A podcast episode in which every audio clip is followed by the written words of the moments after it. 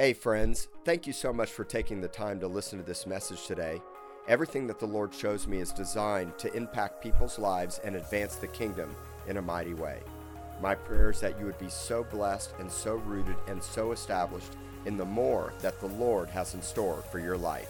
And remember, stay fired up. So today I'm going to finish part four of my series titled Wonder and Hunger. I've been teaching on wonder and hunger for the last three weeks, and today we'll actually conclude the series. It's Wonder and Hunger, part four. The main point of my message this morning is that signs and wonders have a very unique purpose in bringing people to a place of fascination, contemplation, and decision. Signs and wonders are designed to fascinate us, to cause us to really contemplate what we're seeing and experience and then experiencing and then ultimately bring us to a place where we make a decision. They're designed to demonstrate his greatness, his goodness, his glory, and his power that makes the lordship of Christ very real. So I have a great little story of a doctor that uh, has visited Rock City Church on and off. It's been a while since he's been here, but I know him through the coffee shops and he had wrestled for a long time in and out and really believing and trusting in God comes on a Wednesday night during a super super normal natural night. Wednesday nights are the nights that we typically go after the more of the Lord. For those that are hungry and want to experience his power, we pray for healing, we interpret dreams, we prophesy, we do the things that Jesus did. What we don't want to do is just give lip service to it and not actually do it. Right? Don't you get tired of just hearing about it and not actually seeing it and doing it yourself? Right? And so it's not going to happen until we make the effort to actually do something. You can't just sit around and hope for it to happen. God's looking for people that will get up and do something. And so he came, and something incredible happened. We had a prayer line. We needed people to come up, to some men to come up and help catch people because people were being touched in the presence and power of God. And a lot of times their, their knees get weak or they get woozy or whatever and they feel like falling out. And sometimes they do. It doesn't happen all the time. We don't push people, we don't make it happen, but sometimes it does. So we needed some men up here. This doctor came up, and this person that was getting prayer started manifesting a demon. It happens. Some of you have never seen it. Some of you don't know a lot about it. It's everywhere in Jesus' ministry, by the way, and it's very, very biblical. The problem is, is a lot of us have either seen it done unhealthy or people do it in an unhealthy way to make it a show. But Jesus cast out demons publicly to teach people so that they could observe and see for themselves the power of God being demonstrated. So we're not out to make a parade. It's not a show. It's not a carnival, right? It's not an animal show. But when it does happen, it's not that we're afraid of it. We want it to be, re- be revealed to people. And so this person started manifesting. They started, they hit the ground. They started wriggling and writhing and contorting and doing all this weird stuff. And then the demon got cast out. And then this doctor finally says, Man, I really realized one thing that I'd been wondering for a very long time, and now I got it. Jesus is Lord. And he came to the conclusion and recognition that Jesus was Lord by seeing the miraculous finally being done in front of him. Okay? And so, God wants to make his lordship very clear. And he uses signs and wonders and the miraculous to do that. Okay? But the end goal, the end goal, is that all creation, expressly the human race, would respond in surrender, worship, adoration, freedom, and love. Wonder must bring a response. You can't just sit and observe. You can't keep sitting on the outside and looking in. At some point, you got to dive into the river. You can't just keep watching it rush by and hoping for God to do something in your life. At some point, you say, I am getting wet and I'm going headlong in, not just tippy toe at a time. Now, we'll take you tippy toe at a time, but sometimes you just got to dive in and go for it. And this is a place where we can help you do that. So, signs and wonders can come and appear in various ways and at various times, and even God's people are considered to be signs and wonders. And that's what Isaiah said.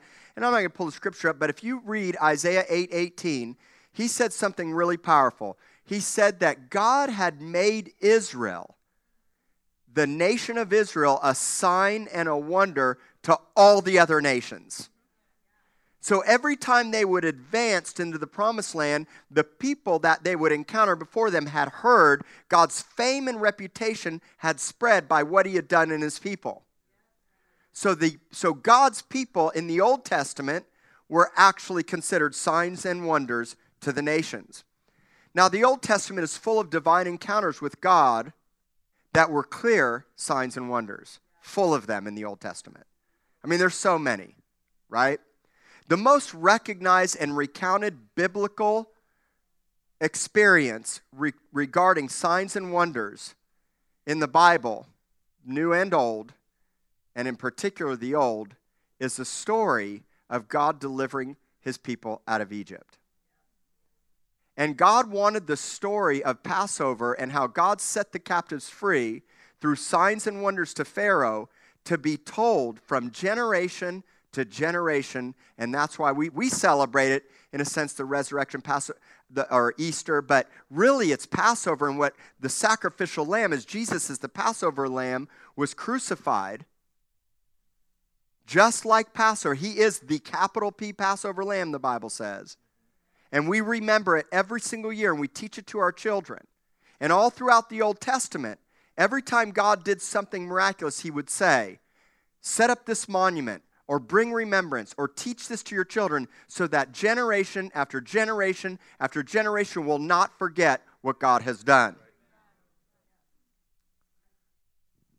From direct encounters before Pharaoh, his wise men, sorcerers, and magicians, to the 10 plagues that ultimately brought freedom to the Israelites. You, sh- you guys should know this from basic Bible study if you ever went to Sunday school or if you read the stories, and we do teach it here in our children's ministry.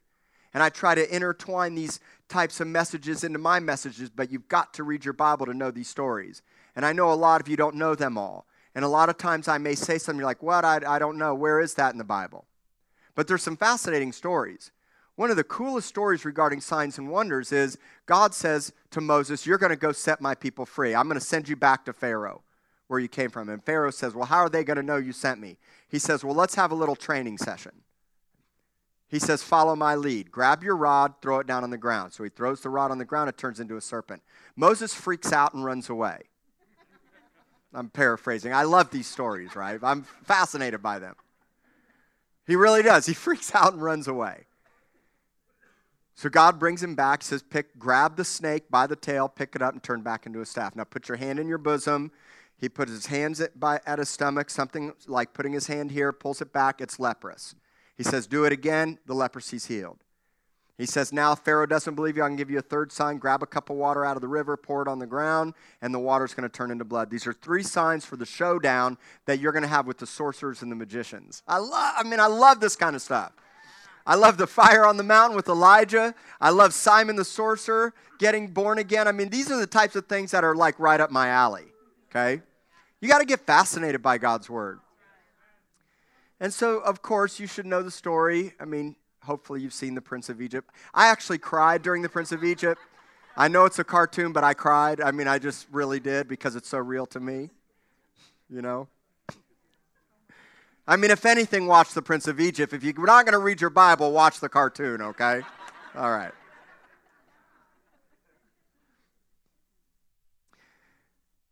And so God brought the 10 plagues, and ultimately the children of Israel were delivered out of Egypt. And you know the story goes on to the Red Sea. They were hemmed in. God comes. Moses raises his staff, and you know they march through the Red Sea. And so, from the Red Sea to Mount Sinai to the Jordan River and Jericho, from fire on the mountain to a never-ending fire on the altar, from the tent of meeting to the tabernacle, where the cloud of God's presence would descend in glory for everybody to see. God was constantly showing himself off, right? I love it. From manna from heaven to countless manifestations, from getting into the promised land to the promise of this land today. God has revealed himself and demonstrated his power supernaturally over and over and over again and again and again. Miracle after miracle, story after story, and imperfect people after imperfect people. God would always remain true to himself and the covenant that he made with his people. God's a covenant God. And when he gave his word, he means to keep it. And he's a miracle working God. Never, ever forget that. The list of miraculous signs and wonders to demonstrate and deliver his people is long, deep, and wide. Can you imagine if I tried to cover it all today? There's just no way. Really, this is more of an introduction to signs and wonders. This is just like a little teaser. This is like a little tiny taste to get you fascinated again. Because when wonder comes back into your life, you suddenly get hungry. When you start to believe in the supernatural, then suddenly you start to want to know more about it.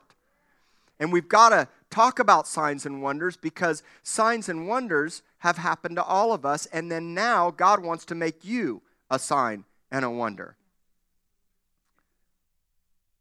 Daniel 4 3. How great are his signs and how mighty are his wonders. His kingdom is an everlasting kingdom, and his dominion is from generation to generation. Daniel 4 3. We could pull that up on the screen. So his signs are great, his wonders are mighty, and his kingdom is an everlasting kingdom, and his dominion is from generation to generation. Both the Old Testament and the New Testament talk about signs and wonders. You can find signs and wonders in both the Old and the New Testament. In the Old Testament, a sign is a signal, a distinguishing mark, a banner, a miraculous sign, or a warning, and it's also an omen. How many of you know what an omen is? Now, I'm not talking about the scary movie, The Omen. When I was a kid, I did not want to watch that movie, okay? I'm not talking about that. An omen is an event regarded as portent of good or evil. Now, you know I like to teach you guys some new words, right? Here's a new word for you that many of you may not know it's the word portent. Not important, portent. The word portent is a very unique word. It means a sign or a warning of something significant in the future that is likely to happen. It's a sign that brings proof and evidence and reveals the standard of who God is and what he can do. It's hidden in the word omen. Okay? So, an, an incredible example is the promise of Joel, in Joel chapter 2, where he talks about in the last days he's going to pour out his spirit, and then there'll be uh, wonders in the heavens and signs on the earth that are going to show you right before the great and dreadful day of the coming of the Lord. Dreadful for those that don't know him, incredible for those that do. Okay? So God would bring signs and wonders as in a sense, and he would show us in advance through what would be known as an omen or a portent that's revealing an event that's likely to happen. That's what a sign does. I'll give you a simple example. Not long ago on the Oso Bay turnaround, there were no flashing lights or signs that there was a quick turnaround coming.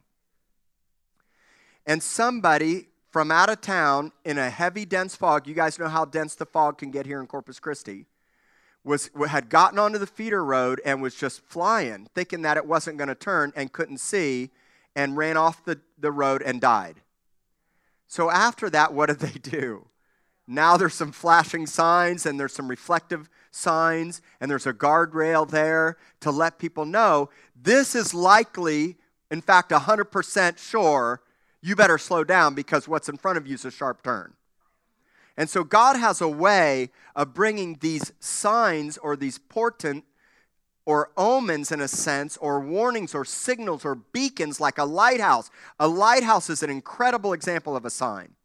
So is a flag offshore ships have bear flags representing the country that they're from, it's the first sign people look for to know who they are, right? So God would have all these signs to demonstrate himself as a signal or as a banner, like a cloud by day and a fire by night. Following the cloud of his presence, the Ark of the Covenant. There were so many things that God would use in the Old Testament a wonder is a miracle. It's a, a beautiful or splendid deed. Everybody say a beautiful or splendid deed that displays God's power. So when a wonder happens, it's miraculous and it's splendid and it displays the power of God, but there's a purpose for it. And I'll show you that in a moment. In the New Testament, they're similar breakdowns, but a little bit different. And I love these definitions. You know, I like to give you definitions and break things down for you to help you get a better understanding. Are you guys doing all right? Are you enjoying this? All right. Just sit back and relax. This is a fun message. It's a fun message, okay? In the New Testament, wonder is something so strange or fascinating that it causes you to pay attention, observe, and watch closely. Now, have you ever seen anything that's just so oddly strange? Like, I love watching on Natu- National Geographic some of the deep sea ocean exploration shows. I'm just blown away by some of these fish, some of the jellyfish, the things lighting up, the luminescence of, of plankton. I'm fascinated. When I was a kid growing up in Miami, we used to go down to the ocean at night, and there was this one particular bay uh, by Biscayne, in Biscayne Bay, where I would go in at night, and I was doing a few other crazy things too when I was younger. But we would go jump into the shallow water and frolic really crazy with our hands, and the whole all the water around us would light up blue and green. Some of you have seen it on TV. Some of you maybe have done that. But what happens is the phytoplankton has all this luminescence. When stirred up, it shines blue and green. It's fascinating. And I'm just intently blown away by so much of God's creation. I see a lot of strange things that call. I mean, I like to dream like a child. I like to see my children discover new things, and I love to teach them new things. Don't you? Don't you love to show something new to a child that they're just full of wonder? I mean, it could be the simplest things, things we take for granted. Like my instruments. I have thunder drums, I have lightning drums, I've got all kinds of bells and whistles and all kinds of trinkets because that's a picture of fascination for me. I love different sounds, world music, different noises. I'm fascinated by them and what makes those noises and sounds. And if I had my way, I would have this whole stage filled with world instruments. I mean, I want about 100 more. I just need the money to get them. I got, I mean, I got $900 drums on my mind, $1,000 drums. I mean, things from all over the world. I'm just ready to go for it.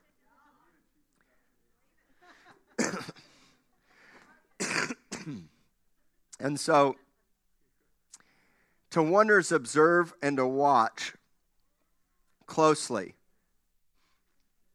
to observe and to watch closely, especially when you see something unusual or that's out of the ordinary course of nature. That is what a wonder is. And a sign is also a really unique word in the New Testament. A sign is a mark or a token that distinguishes a person or a thing from others. How many of you know what the word prodigy means? Now, you've heard child prodigy, right? And so, prodigy means that somebody has unique qualities and characteristics that differentiate that person from something else, from everyone else. They're super brilliant, they're super talented. They've got, you know, you know, 5-year-olds playing Beethoven on a piano. You know, they're child prodigies that do all these crazy things. But did you know that when you get born again, God makes his people into prodigies? Here's why. Number 1, the creator of the universe and his spirit now dwells inside of you. Number two, all of his, his fascinating attributes and everything he is and what he wants to do, he now does through people. And so the Holy Spirit that's dwelling inside of you by faith can be manifested and revealed in a way that makes you a prodigy. In fact, if you are born again, you're instantly a prodigy. You don't have a baby Jesus living inside of you. Newsflash. Jesus, here's another newsflash Jesus isn't a baby anymore. He grew up. Okay? So when you get born again, you're instant. You know why? Because you have to be a prodigy. You have to be separated and sanctified and uniquely different so that you're no longer like the world. You don't get born again and still stay the way that you were. You get transformed and become a new creation in Christ, right? So now I must look different, sound different, and act different than the way that I once did. So now I'm distinguished from the world. You cannot be a Christian and continue to stay and live the way the world does. You must come out from among them. You must come out from among them. Da da da da da. I just feel like dancing all of a sudden. You should too. Because God takes the old you and He transforms you and the failures and the shortcomings and the misleadings and the misguidings and the deceptions and the using and abusing everyone else for your own personal gain because it was all about you. He kills and crucifies, transforms you, and now you become a prodigy or a token or a sign and a wonder or a portent or an omen because now I'm declaring the coming returning of Jesus Christ the King. I will now become a sign and a wonder. Got it? Woo! So you're a prodigy. Here's the lie of the devil you're a little old weak, no good, insignificant, never going to get it. If you don't get this thing that he's trying to accuse you day and night, that every day he wants to make you feel less than because you're not good enough, because, oh, and he'll use all kinds of lies. Oh, you're sick, you don't have enough faith. What's the matter with you? See, God doesn't care. Oh, you've been going to that church for so long and they don't even, you don't, you never even met with the pastor. You never even got a, a moment's notice. They don't even recognize you. They don't care. Isolate yourself. He works so hard to get you isolated and disconnected. And if you don't understand that God wants us to have community and the hand cannot say to the foot I, that I have no need, if you don't understand those basic principles, you will, you will get deceived into believing a lie and he will get you isolated. He will, he will make you insignificant. You're not, but he will make you to believe it, and you will live an isolated lie outside of God's kingdom, community, promise, and covenant. Woo! Shaka! That means I'm really fired up today.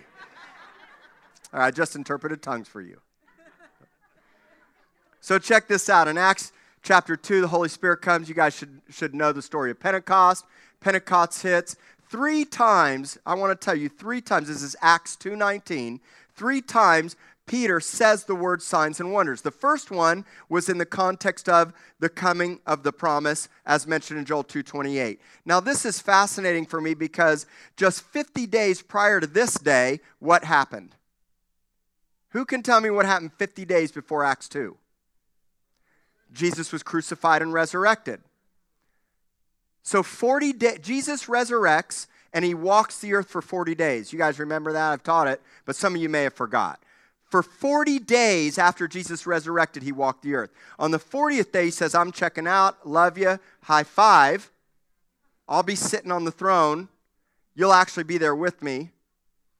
But while you're here on earth, I'm going to send the promise of the Holy Spirit. So 10 days later, which is 50 days, which is where you get Pentecost. Peter stands up and starts preaching all of Joel chapter 2 in the gospel, but what was he doing 50 days before? Anybody know what Peter was doing 50 days before? He wasn't sitting at the foot of the cross, I can tell you that right now.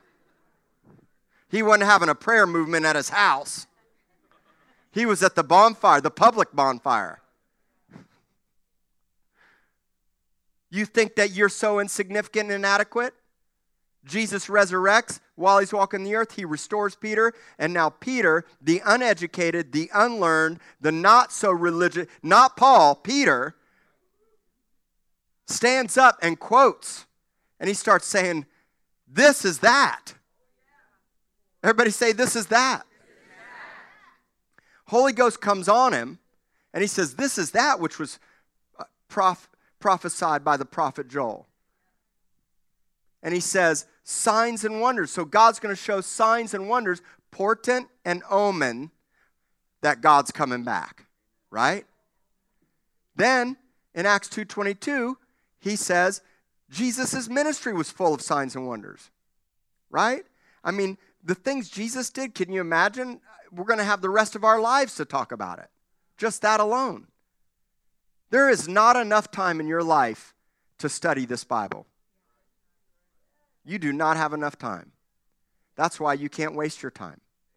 And the enemy wants you to get fascinated by being amused and entertained full time with the cares of this world TV, Facebook, social media. How much time do we spend diving into God's Word compared to focusing on the things of this world? And I'm not telling you to, that you have to be imbalanced, but I am telling you you can't be too spiritual. And I am telling you that you don't have enough time to not dive in to learn more about God's Word, but you're not going to do it until you get a wonder in your heart. Because when you start getting fascinated and wonder, that's what I'm producing in you right now today. For many of you, I want you to walk out of here and go, man, I got to know more. More and more of you are taking notes and you're studying. And I have people calling me from other states saying, I've been listening to all your messages online, and it's just rocked me. Because once you get a wonder, once you get fascinated, people are coming to this church because they're hungry for more. Because they're longing for the presence and power of God to be revealed and to be used to do it. And I'm telling you that if God could use Peter 50 days after the public bonfire and walking for three years with Jesus, he can use you. So, Jesus a man attested by God. Uh, there's so much in what it means to be attested by God to you by miracles, wonders, and signs. Now you know what God does is he uses you to be attested. He attests to you to now bring signs and wonders and miracles to others and that's where acts 2.43 comes in so jesus preaches what happens 3000 people inside i want that kind of anointing i mean i want to just preach publicly with no pa system which they didn't have the time. And I want to see 3,000 people instantly get born again. They get born again, they start praying, they start following the apostles' doctrine, and then you get this scripture. Suddenly, fear came upon every soul, and what? Many wonders and signs were done through who? Now, what does an apostle mean? The simple definition of an apostle is a sent one.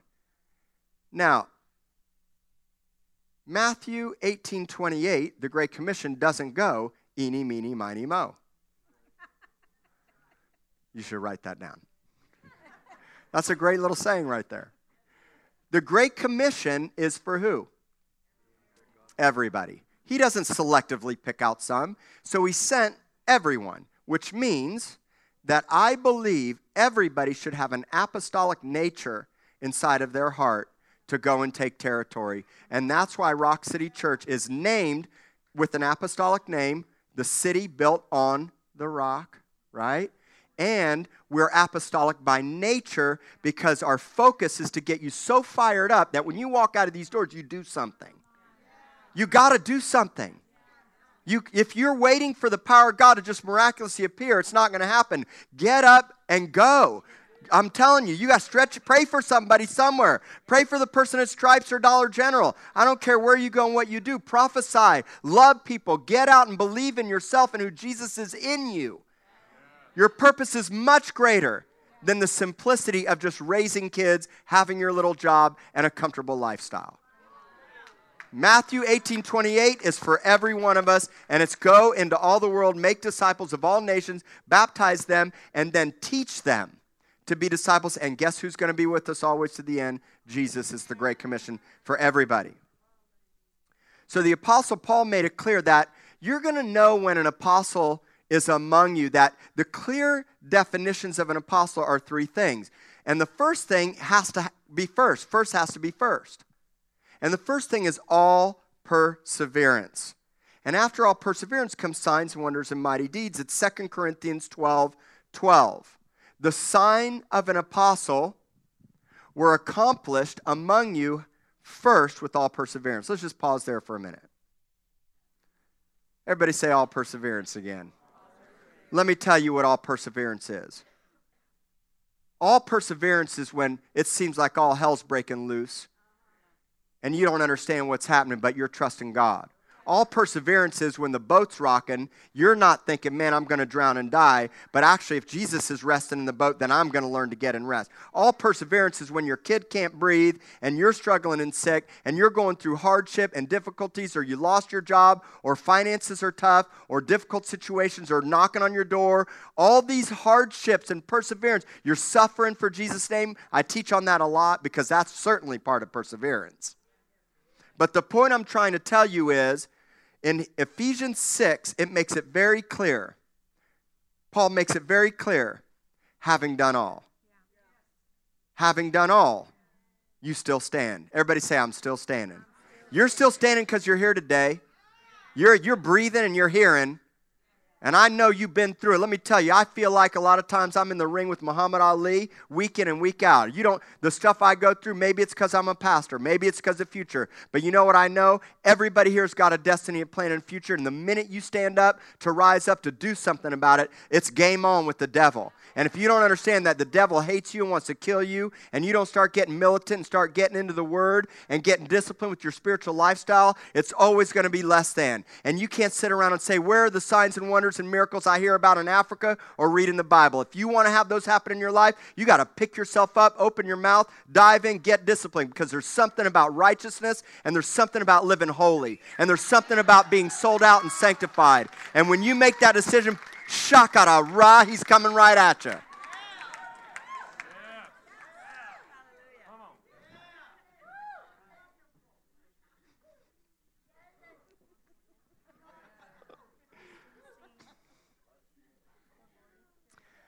You know what Mighty Deeds is? It's dynamite. Look it up. It's what it is.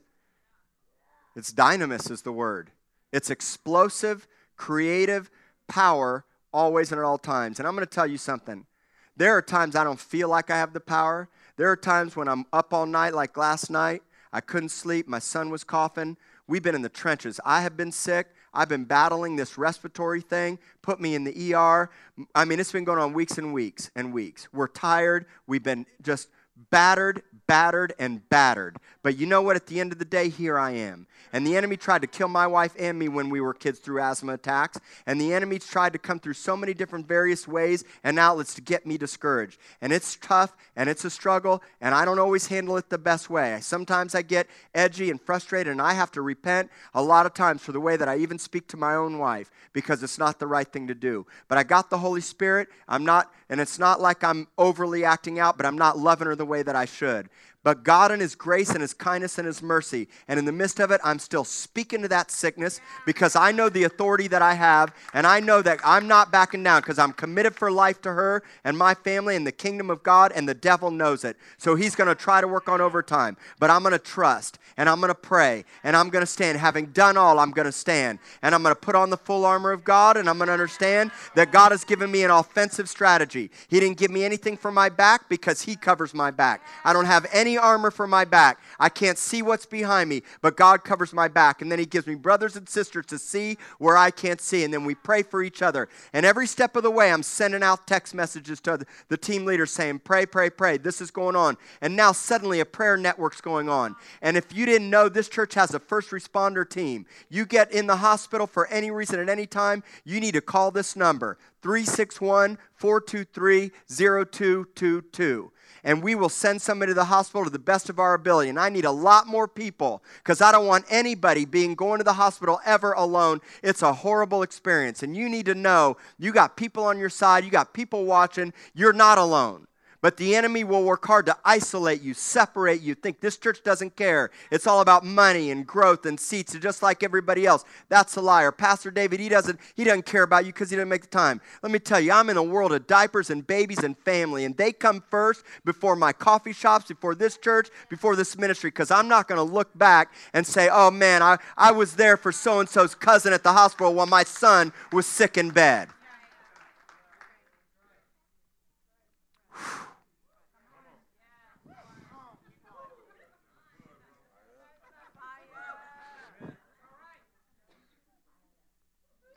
It's time that we grow up and it's time we start walking in all perseverance and it's time that you make a dedicated effort to stop being isolated and get into relationship. I've never done it right before. I don't know what it looks like right. We've never even done this before. This is first time, not even 3 years into it in this spot and God is doing something supernatural. And if we don't unite and get together and walk in the fear of God and the comfort of the Holy Spirit, this thing will get destroyed. But if you will rise up with all perseverance and stop listening to the lies of the enemy and getting yourself isolated, if you'll stop those things, you're going to see explosive, mighty deeds, signs, and wonders. Because remember, the signs and wonders and mighty deeds came when?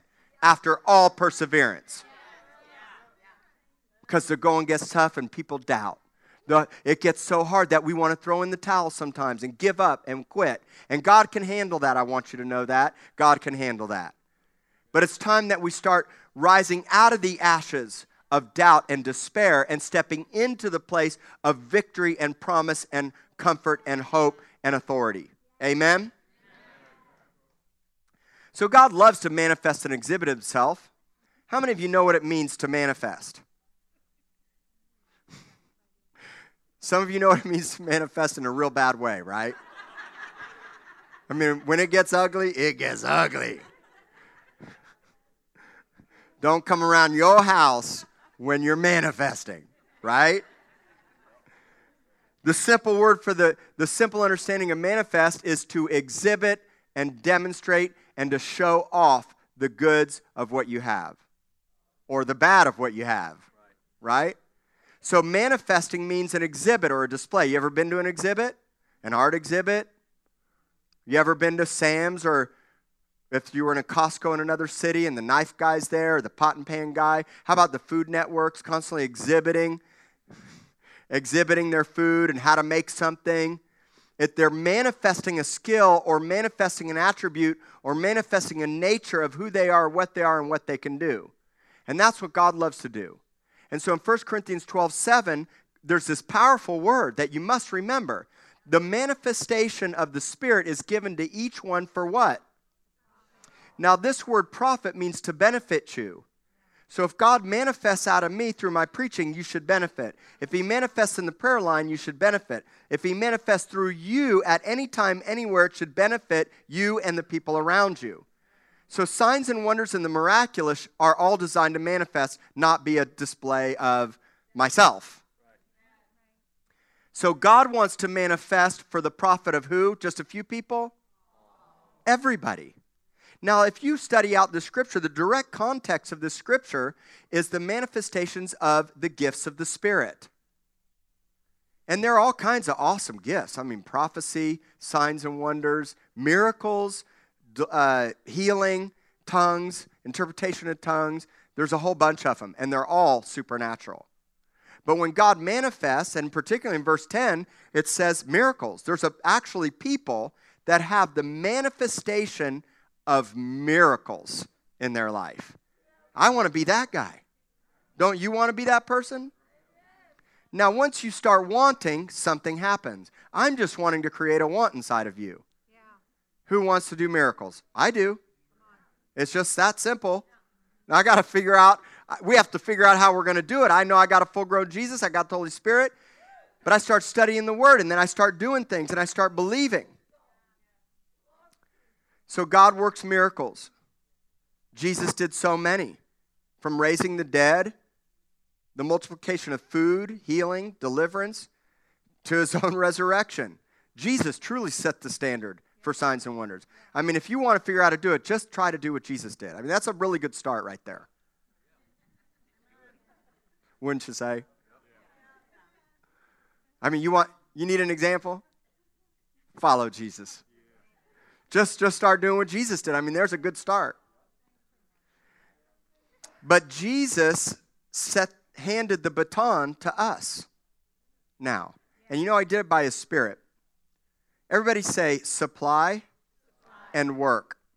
This is a great scripture you really need to know. It's Galatians 3 5.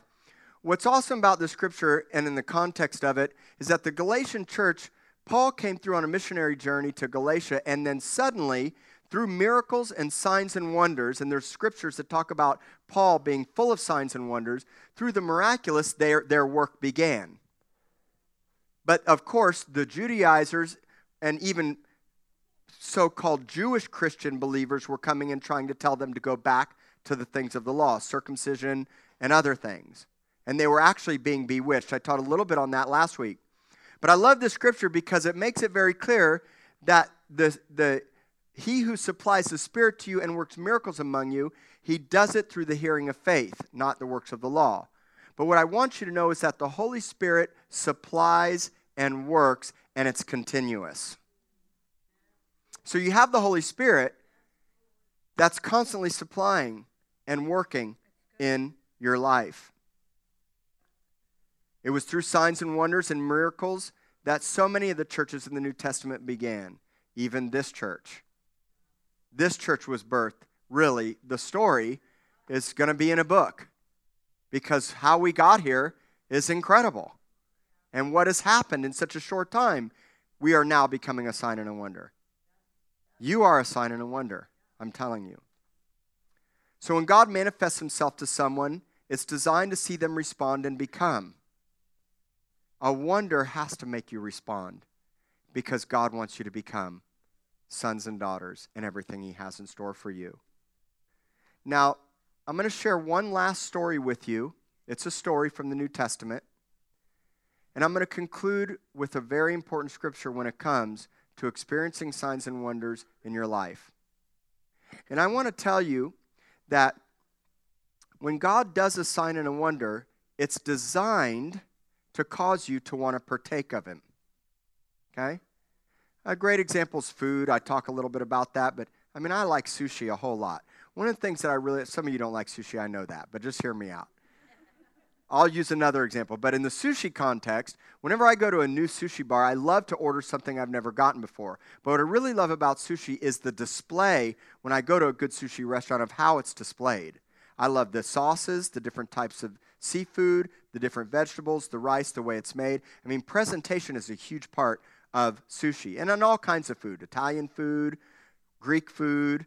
I mean, I love to look at the presentation of food, but can you imagine if you just look at it? Right? I mean, okay, let's let's switch over to some of you are big carnivore meat eaters. We like we like I like going to the new burger bar, the Grub Burger Bar. I love all the different burgers. I love it when the burger came out with, you know, toasted blue cheese crumbles and bacon, and the burger was thick and juicy, and the bun was toasted. And I mean, it was just dripping. And man, I'm talking fresh hot fries. What? What are you getting a picture here?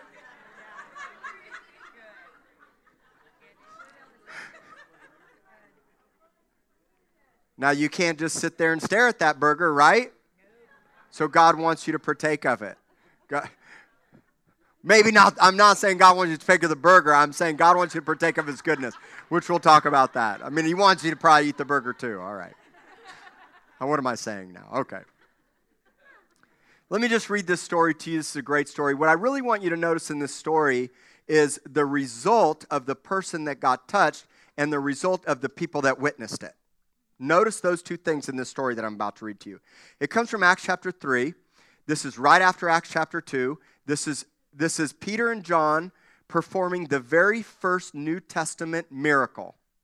Okay? Peter and John. Acts 3, verse 1.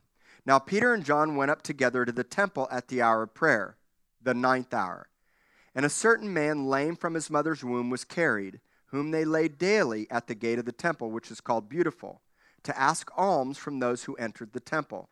So this man, from his birth, was lame, meaning he was disabled. He had something going on, he couldn't walk, and so he couldn't make a living, and so he was carried to the uh, gate of the temple, the gate called Beautiful, to ask for money, and he was a beggar.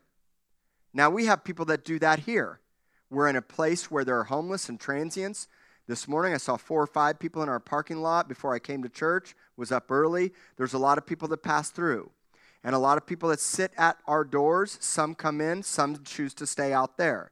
Now, we don't want people asking for money here for various reasons. One, we've done as much as we can to help them. And some of them just keep working the system over and over and over again. If you want to help somebody, go buy them some food, go get them something, but don't enable whatever's going on on the left just by giving them money okay?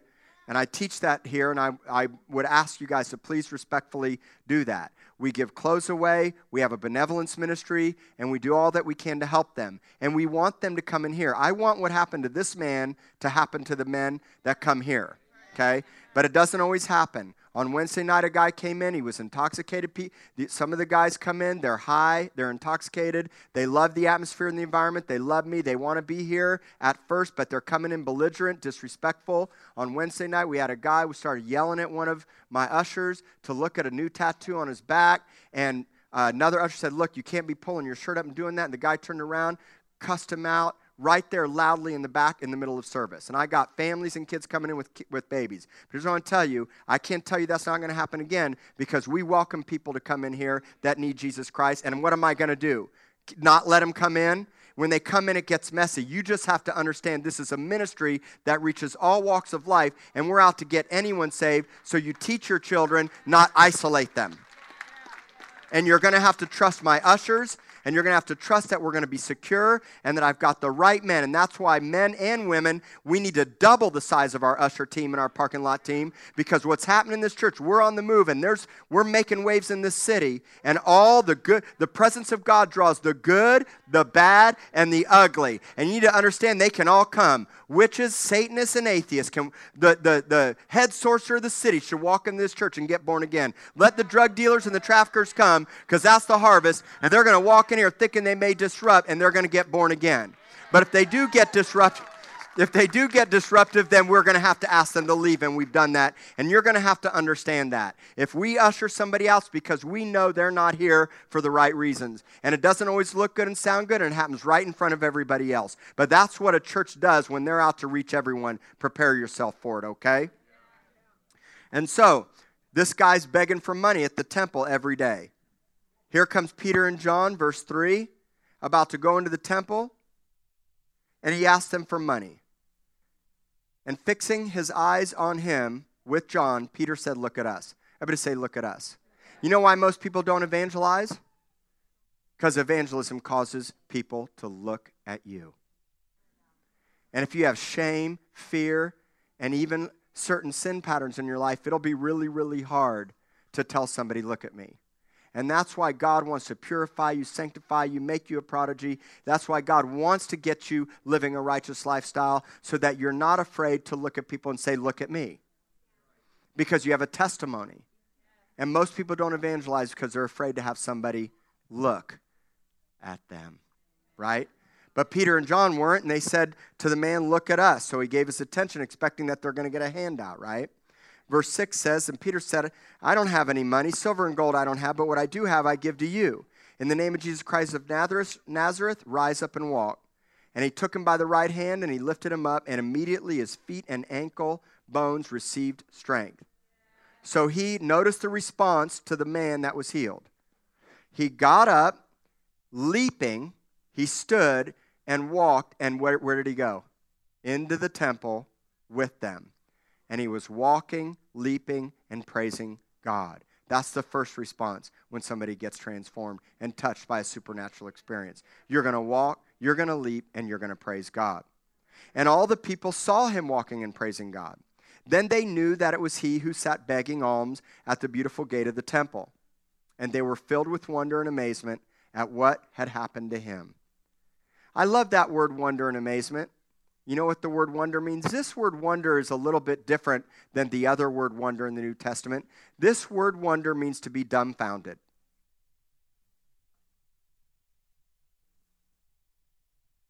It means to be dumbfounded. It means to be rendered immovable. I'm in total shock. What did I just see? I want to be dumbfounded. And then the word amazement, this is a really cool word word. Some of you might know this word from your past. It's the word ecstasy.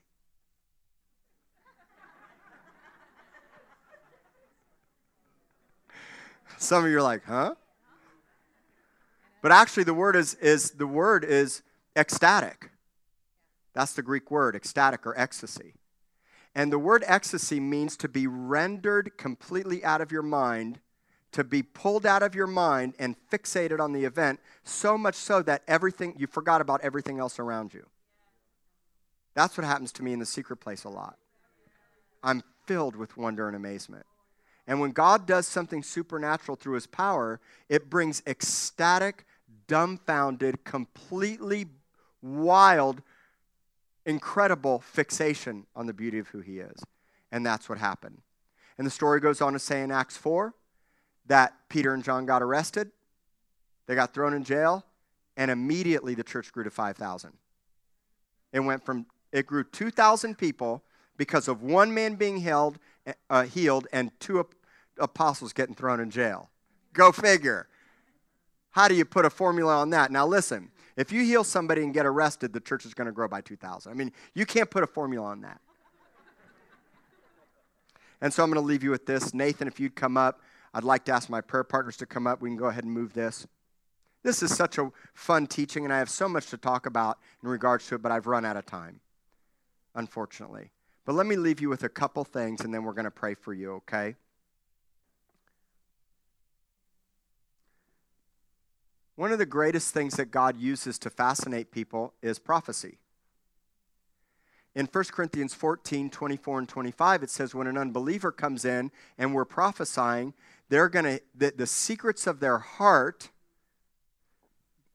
look at the scripture, comes in, he's convinced by all and convicted by all, verse 25, because the secrets of his heart were revealed. So he falls on his face and worships God and reports that truly God is among you, the power of prophecy. Every one of you should be prophetic because the Holy Spirit is prophecy, the spirit of prophecy. And so, through the Holy Spirit, through confidence, through boldness, through prophecy, what happens? Look what happens. People get transformed. It's important for you to know that many false prophets are going to try to deceive you through signs and wonders. Remember that. But you're going to know it's of Jesus when they're proclaiming the lordship of Christ and their life is living it. That's Mark 13, 2.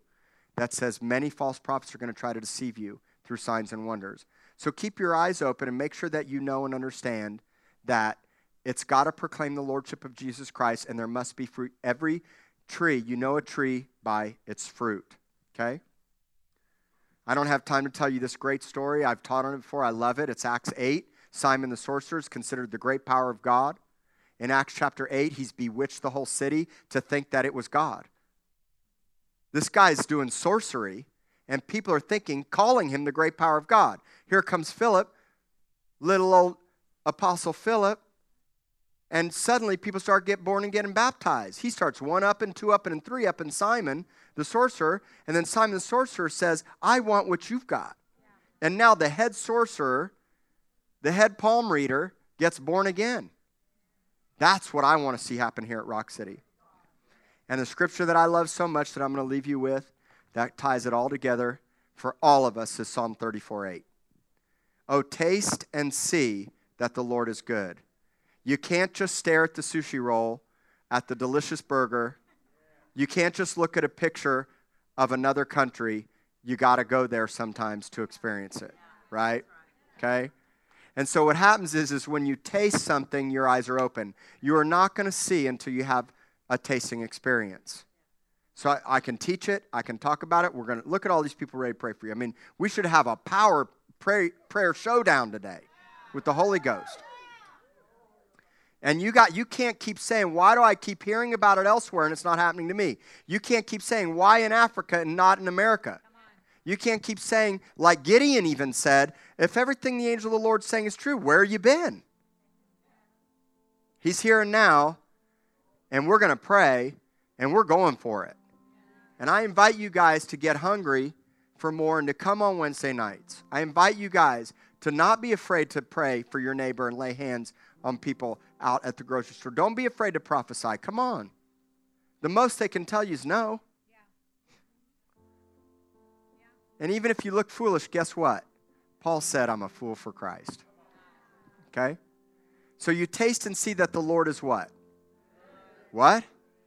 Good. What? Good. He is good. So when you taste, you see, hence you know that He is good. I know God is good. And I know in my most difficult hour, He's there with me. I don't sometimes feel Him, but I've learned to not be moved by my feelings. I've learned to trust.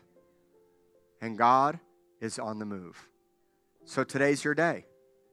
If you're wanting more, God knew the word you had to hear. If you're sick in your body, you need healing. If you've been struggling mentally, tormented, if you want to be used more, look, look at this power team. They're gonna, they're gonna prophesy. Oh man, they're just gonna cut loose. They're gonna just let you have it. Don't be afraid. Don't be afraid. Tear down the walls and say, I'm going after you, Lord. I want signs and wonders, and I want to be a sign. Let's say it together. I want to be, a sign and wonder. And I already am because of Jesus. I'm a child prodigy. of the King of Kings. Let's all stand. You have been listening to a message from David Bindet, Senior Pastor of Rock City Church in beautiful Corpus Christi, Texas.